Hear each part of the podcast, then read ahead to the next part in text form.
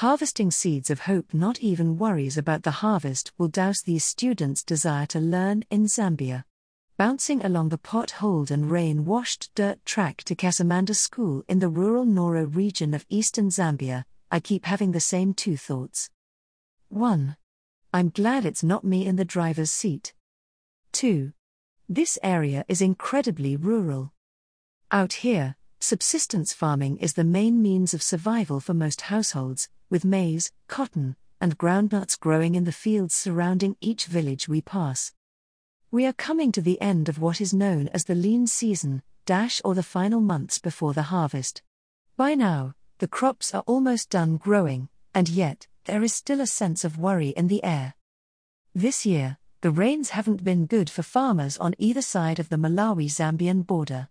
An extended dry season in December and January, combined with heavy rains in late March, has left many households worried about the viability of the crops they have been tending over the past five months.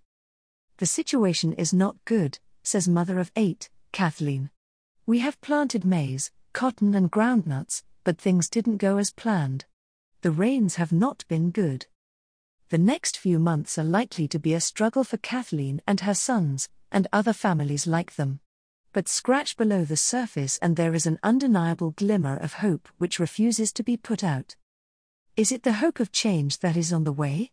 Since the free basic education policy was enacted in Zambia in 2002, school enrollment has gradually increased, and in these rural villages, parents like Kathleen, who didn't have the chance to attend school themselves, are actively encouraging their children to go to school. It's important for them to go to school because they need to learn. I hope they complete their education and stay on at school, she adds. Education is the key to a brighter future, and those in the village who have finished school are often held in high esteem by children and adults alike, a feeling which is echoed in the sheer number of children I meet, who share with me their wish to be part of the next generation of teachers. But they won't make the most of their education if they are too hungry to learn. So, Mary's Meals is supporting these children on their journey with its unchanging promise of a nutritious meal in their place of education every school day. Five year old Esther is just one of these students. Porridge makes me feel good, she tells me confidently.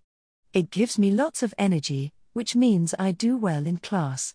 Brought to you by Audio Harvest.